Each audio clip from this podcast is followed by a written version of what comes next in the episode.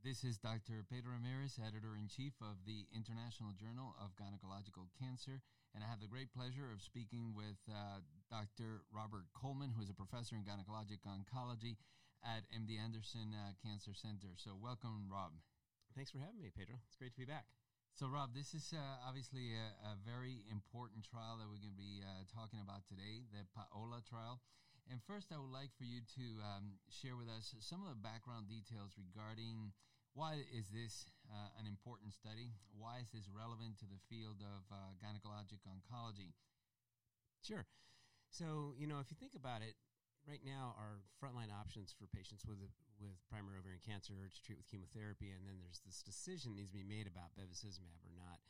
And, you know, in the United States, that um, is, uh, bevacizumab is now approved um, without really restrictions on the types of patients. In other parts of the world, there are other kind of caveats or restrictions placed on which patients uh, the drug is for. So if you think about it, you know, those are those patients that are getting a, um, a triplet therapy uh, with the expectations and the outcomes that we've seen from ICON seven and G O G two eighteen. So the concept was that, you know, we know that uh, that uh, the drugs, uh, the PARP inhibitors, work in, in patients who carry uh, germline and tumor uh, mutations in B R C A uh, one and two. We know it probably works um, fairly extensively in patients who have evidence of wild type for B R C A, but homologous recombination deficiency. And so um, when you look at this across the spectrum of patients that are treatment naive, this, we think this is about half of the ovarian cancer patient population. So the concept here was to say, okay, listen, can we augment, um, can we can we leapfrog another advance on top of the uh, bevacizumab? And so um, investigators um, put forward this trial um, to look at that to look at that question. So this trial, and just uh, for those who may not be familiar, this trial is evaluating the integration of maintenance uh, olaparib uh, with bevacizumab in patients with high-grade serous carcinoma who have completed platinum-based chemotherapy and bevacizumab. So can you tell us about the relevance of B R C A mutant status as well as the homologous uh, recombination repair deficiency in ovarian tumors?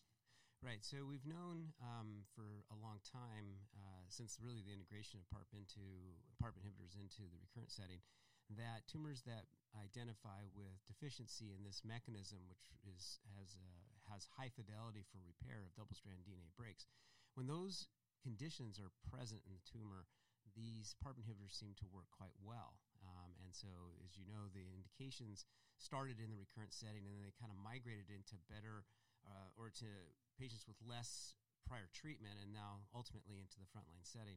So this homologous recombination deficiency status that we're able to identify can be identified and can be can be characterized by lots of different ways.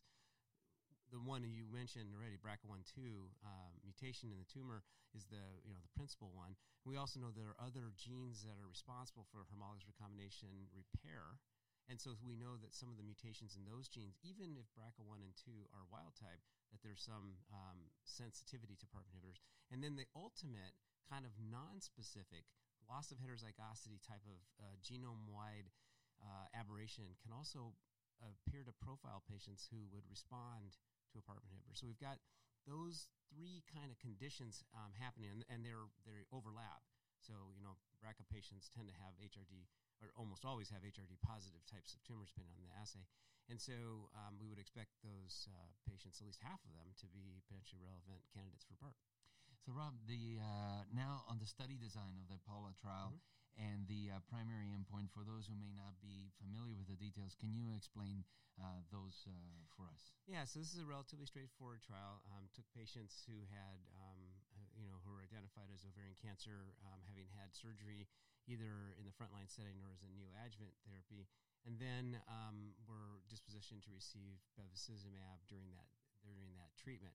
So it took those patients, and then when they finished their frontline therapy, then they were randomized to placebo or to olaparib.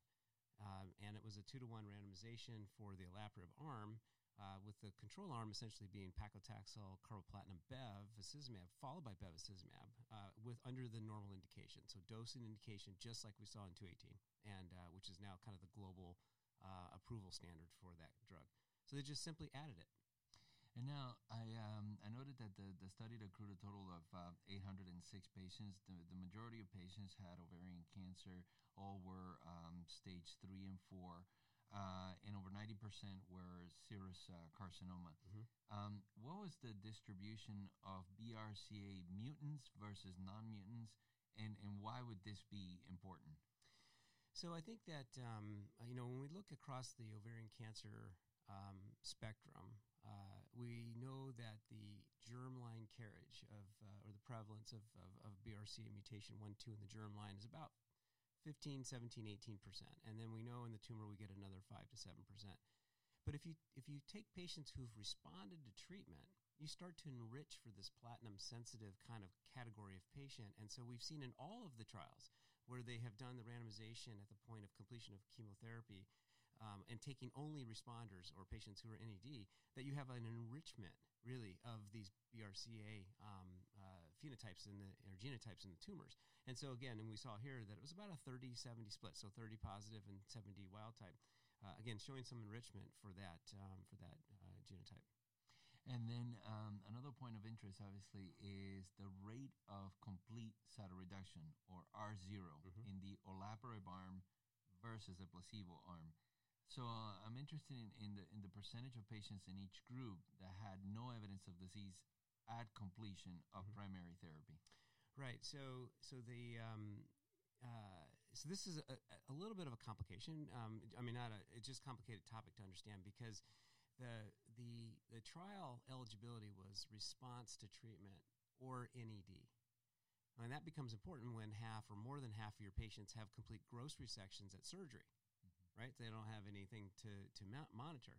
So in the in the in this this particular trial allowed patients to have either upfront or interval surgery, and it was about a fifty-fifty split. So the from the primary surgery candidates, the patients who had no gross residual was about sixty percent, and then the patients who had neoadjuvant chemotherapy is about seventy percent. So when you looked at the patients um, who were complete responders, that meaning that they had the disease after surgery and then responded to it, it was only a, you know, it's, it's about a little less than half of the patients who actually had measurable disease. But if you looked at the total patients that had nothing that was visible on CAT scan when they went into the study, it was about seventy-five percent. Okay, but that included about half the patients that actually had no disease when they finished their surgery. Yeah. Um, and what was the, the, the median duration of treatment in the olaparib arm versus the, the placebo, and, and then also the, the median follow-up for each arm? Yeah, so the duration of treatment kind of mimics the trial design, right? So that the um, you know the intent was to give the bevacizumab per the indication. So um, the way that the data are presented in the trial, you have to actually kind of back calculate, so that because the bev was started with the second cycle of therapy um, with the chemotherapy, so they, that those cycles actually aren't included in mm-hmm. the duration of exposure. But it was very similar. It was actually the, very close in both arms of the trial. It was about eleven. Um, about eleven months of exposure for the uh, bevacizumab, and then, of course, in the olaparib arm, also linked to the primary indication of two years of therapy, uh, was about fifteen um, months in the placebo arm and about seventeen months in the um, in the combination arm. And then the duration of follow-up is about two years. So, um, again, we're getting about, you know, we'll see as time goes on that the longer follow-up will allow the curves to be a little better characterized, but at least up to the median now and the, for P F S, which is the primary endpoint, uh, we'll, we have decent data to, to report the data. So, exactly. So, getting to the primary endpoint, and let's get to the study results. Uh, was there a difference in progression-free survival when adding olaparib as maintenance therapy? Yeah, so the primary endpoint was investigator-assessed P F S, and there's, um, you know, that's important to to characterize because the alternative would be to use the blinded independent central review, radiology review, which is um, some other trials have, have used. But in this particular trial, it was assessed by the investigator, but a placebo-controlled trial, and we basically saw that the reduction in the hazard for progression across the entire exposure interval was reduced by about forty percent. So hazard ratio of zero point five nine, um, and on the median at that point in time, it was about twenty-two months in the combo arm and sixteen point six months in the in the placebo arm with the bevacizumab. So, so um, you know, I would consider this as clinically meaningful and um, and, and an important finding. So, interested in the in the key sensitivity analyses on primary endpoints and secondary efficacy endpoints. I was wondering if you can tell us a little bit about that, and also, do we have any data on overall survival? Yeah, good question. So these were presented at the at the meeting, um, and uh, they were available in supplementary materials. So most people probably don't aren't aware that this that the secondary endpoint of this trial is actually P F S two, which is the time from randomization to the progression following the next line of therapy, and that's often used in Europe um, in Europe, many European studies as a surrogate for overall survival.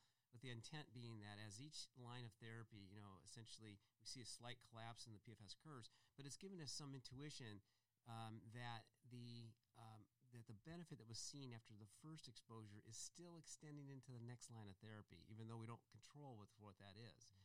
Um, and so, but and basically that's what they said. I mean, um, we showed that the that it wasn't quite as big in, t- in terms of the magnitude on the P F Ss, which is what we normally see. But um, it was still extensive. The combination arm was still a little bit better, and then other endpoints that are that I think that uh, you know are important that, that we frequently see in these trials is like the time to the initiation of the next line of therapy. So there's usually about a month or two when patients get assessed, and then the question is, you know, can do they start therapy right away or do they wait a little bit longer? And what we see is basically that the effect of the P F S is extended into the next line of therapy. Um, and then I think importantly, uh, the blinded independent review was basically confirmed what the investigators did. And I think a lot of people get concerned about about investigator-assessed endpoints in trials um, because if the you know if they if the investigator thinks that the patient's on placebo or they think they're on the control, the experimental arm, they may respond to the in, in the uh, the evaluation of the CAT scans differently, you know, with a little bit of bias being there. Um, in a placebo-controlled trial, um, that's minim- that's at least minimized to some extent. But because we know patients have side effects with these drugs, sometimes you know the investigators will believe that the patient's on there. So it's always important, uh, for, especially for regulatory purposes, for the agencies, the F D A and the E M E A, that the um, that they have a sensitivity analysis, which is to collect the CAT scans and review them uh, independently to see that they confirm. And they did. So it was, I think, a very robust thing. So I mentioned that the follow-up was only twenty-four months, so O S data at this point is really immature, and that will certainly be something we'll be looking at down the road. Okay. And then uh, what about a subgroup analysis on biomarkers? Uh, do we have any data from that? So, you know, we did look at a, a number of um, of uh, subgroups uh, because they're important. You know, age is important, stage is important. Um, the type of surgery they had and the outcome of that surgery is important. We know they all, the, all of these features essentially have prognostic value to outcomes like P F S, so they're important to include it in a subgroup analysis. And remember, the subgroups are there to evaluate the robustness of the primary endpoint. They're not there to assess the independent value of that subgroup. So lots of, that typically gets confused. In other words, they'll look at it here and say, well, look, in this in the complete responders group, it was a really good result, but not as good as in the partial responders. Therefore, it doesn't work in partial responders. That's not the, how this is interpreted.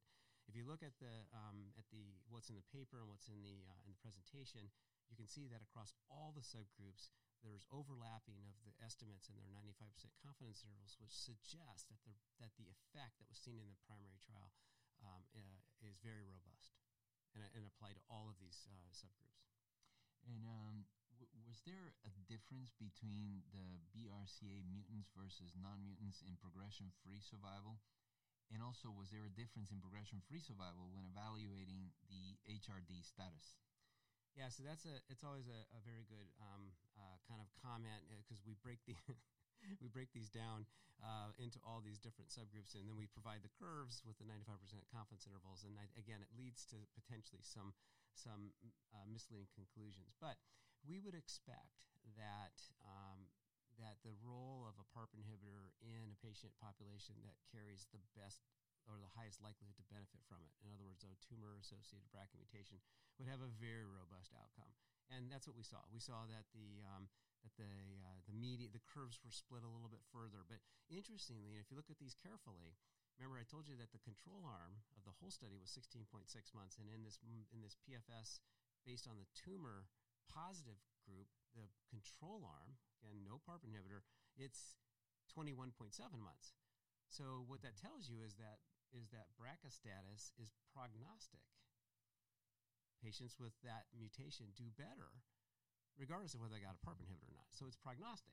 Okay, so that tells you something about the, you know, how you would generate a hypothesis about why you would want to potentially use it in a patient population that has this better prognosis. So that's that's essentially what they showed. And and again, the hazard ratio was very much in line with what we saw in SOLO one, um, where where essentially uh, olaparib was given uh, against placebo in, in B R C A um, in patients who carries uh, tumors with B R C A mutation. And so I think we felt that that was, you know, kind of, again, a robust finding. And we expected that in patients that did not have the mutation, that the effect would be less robust. And so that's essentially what these curves showed. Um, H R D, again, is a measure of the compliancy of the homologous recombination machinery. It's most broken in the B R C A patients, but we know that there are other non-B R C A mutation or non-B R C A uh, genes that are mutated in other aberrations in the cancer cells that can lead to this deficient state. And when you look at the H R D status in the study, they showed essentially a curve which looked very similar to the B R C A uh, curves this, uh, in terms of the hazard ratio being zero point three three and uh, the medians being essentially the same number. But that's something you would expect because there's such a strong effect for B R C A. Mm-hmm. And that obviously is dominating, um, you know, half over half of the observations in this H R D status. And I think what, you know, I think most people cause most people the most um, confusion is that when they looked at just the wild-type patients, so not B R C A, not H R D, so this other category of patients, which, um, you know, is about forty-something percent of the overall, forty-five percent of the overall group, they really didn't see any difference in the curves. They were really flat next to each other. But I don't want people to take away from this saying, well, this doesn't work in the H R D negative cohorts, because that's, that really wasn't the how the analysis was done. It's, again, to look at the robustness of the primary endpoint. And so um, I think that this, along with the other studies that are going to be uh, up for F D A review this year, there's going to be some interest in understanding how the regulatory agency looks at data like this, knowing that these are not formal hypothesis testing uh, types of, of analyses, and um, and opine whether or not uh, the drug should receive approval in the all-comer population, which was what was enrolled. And, Rob, I was wondering if you can tell us a little bit about the complications profile in both groups. Yeah, you know, it's. Um, I think we're reassured now. This is probably the largest study we've had with this combination, but we've we've we've had several studies in the recurrent situation, recurrent um, uh, setting, uh, that have shown that the side effects really align with the individual drugs. So we see G I toxicity that's the most commonly seen with the PARP inhibitors as as kind of uh, uh, representing itself here. And with bevacizumab, we see hypertension, proteinuria, and those types of um, adverse events. The overall rate of them um, is relatively similar. I think it was well tolerated. I think we've gotten much better at understanding how to manage the side effects of PARP inhibitors. So, um, uh, but I think that, you know, true to form, you know, with PARP inhibitors, there's more opportunity for dose interruptions and dose reductions. Those were seen at a higher rate. Um, I think what's really interesting is that the control arm, going back to that control arm again, is that if you were to compare this control arm to ICON seven and two eighteen, it is way different. We've gotten so much better at being able to, um, to uh, you know, manage uh, that drug uh, in, you know, in our in our patients. So. So, um, but yeah, and the, you know, I think we they were expected, nothing uh, unusual, um, and essentially additive. So, Rob, obviously the question that everybody has in mind after these major uh, trials, uh, mm-hmm. and, and no, no one better than to, to ask an, an expert like you, how do we apply the results of this study to our everyday practice? Oh, that's so easy. Yeah, this is going to be tough. So, you know, um, you know, The uh, um, I think ultimately the way that we we're going to apply them is going to really come boil down to uh, what is actually approved, because um, if we have a restriction on these drugs uh, in combination, uh, then they'll most likely follow the indication. Um, right now, we know that maintenance therapy is underutilized in the United States, despite the fact that we've had bevacizumab in the books for you know a decade.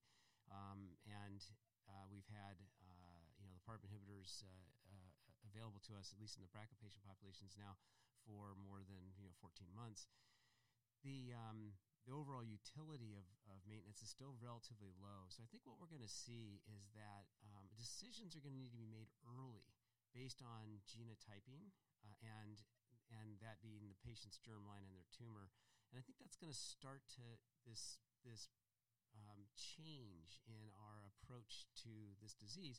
And I think if you're a, a person who believes very strongly that patients should receive bevacizumab because of the data, then what this study is adding to that, your particular um, therapy management strategy is going to be that if they're, you know, H R D positive, or if they're B R C A positive, or if you're a believer in all comers, then you'll add it at the time of maintenance because you have already made the decision to start bevacizumab. But if you don't believe bevacizumab, then this study doesn't really apply to you, right? Because it doesn't evaluate using um, the olaparib only in maintenance in this all-comer patient population, the missing third arm, mm-hmm. right? So that was so that's going to be a, a, a subject of debate, and I think, um, but I think that the decision for how PAOLA one is going to uh, impact your personal therapy is going to be made early. It's going to be after the patient finished surgery and what your personal beliefs are as to the role of bevacizumab. Rob, it's been absolutely a pleasure. Thank you so much for sharing uh, this really valuable information uh, with us. Thank you. Thanks for having me.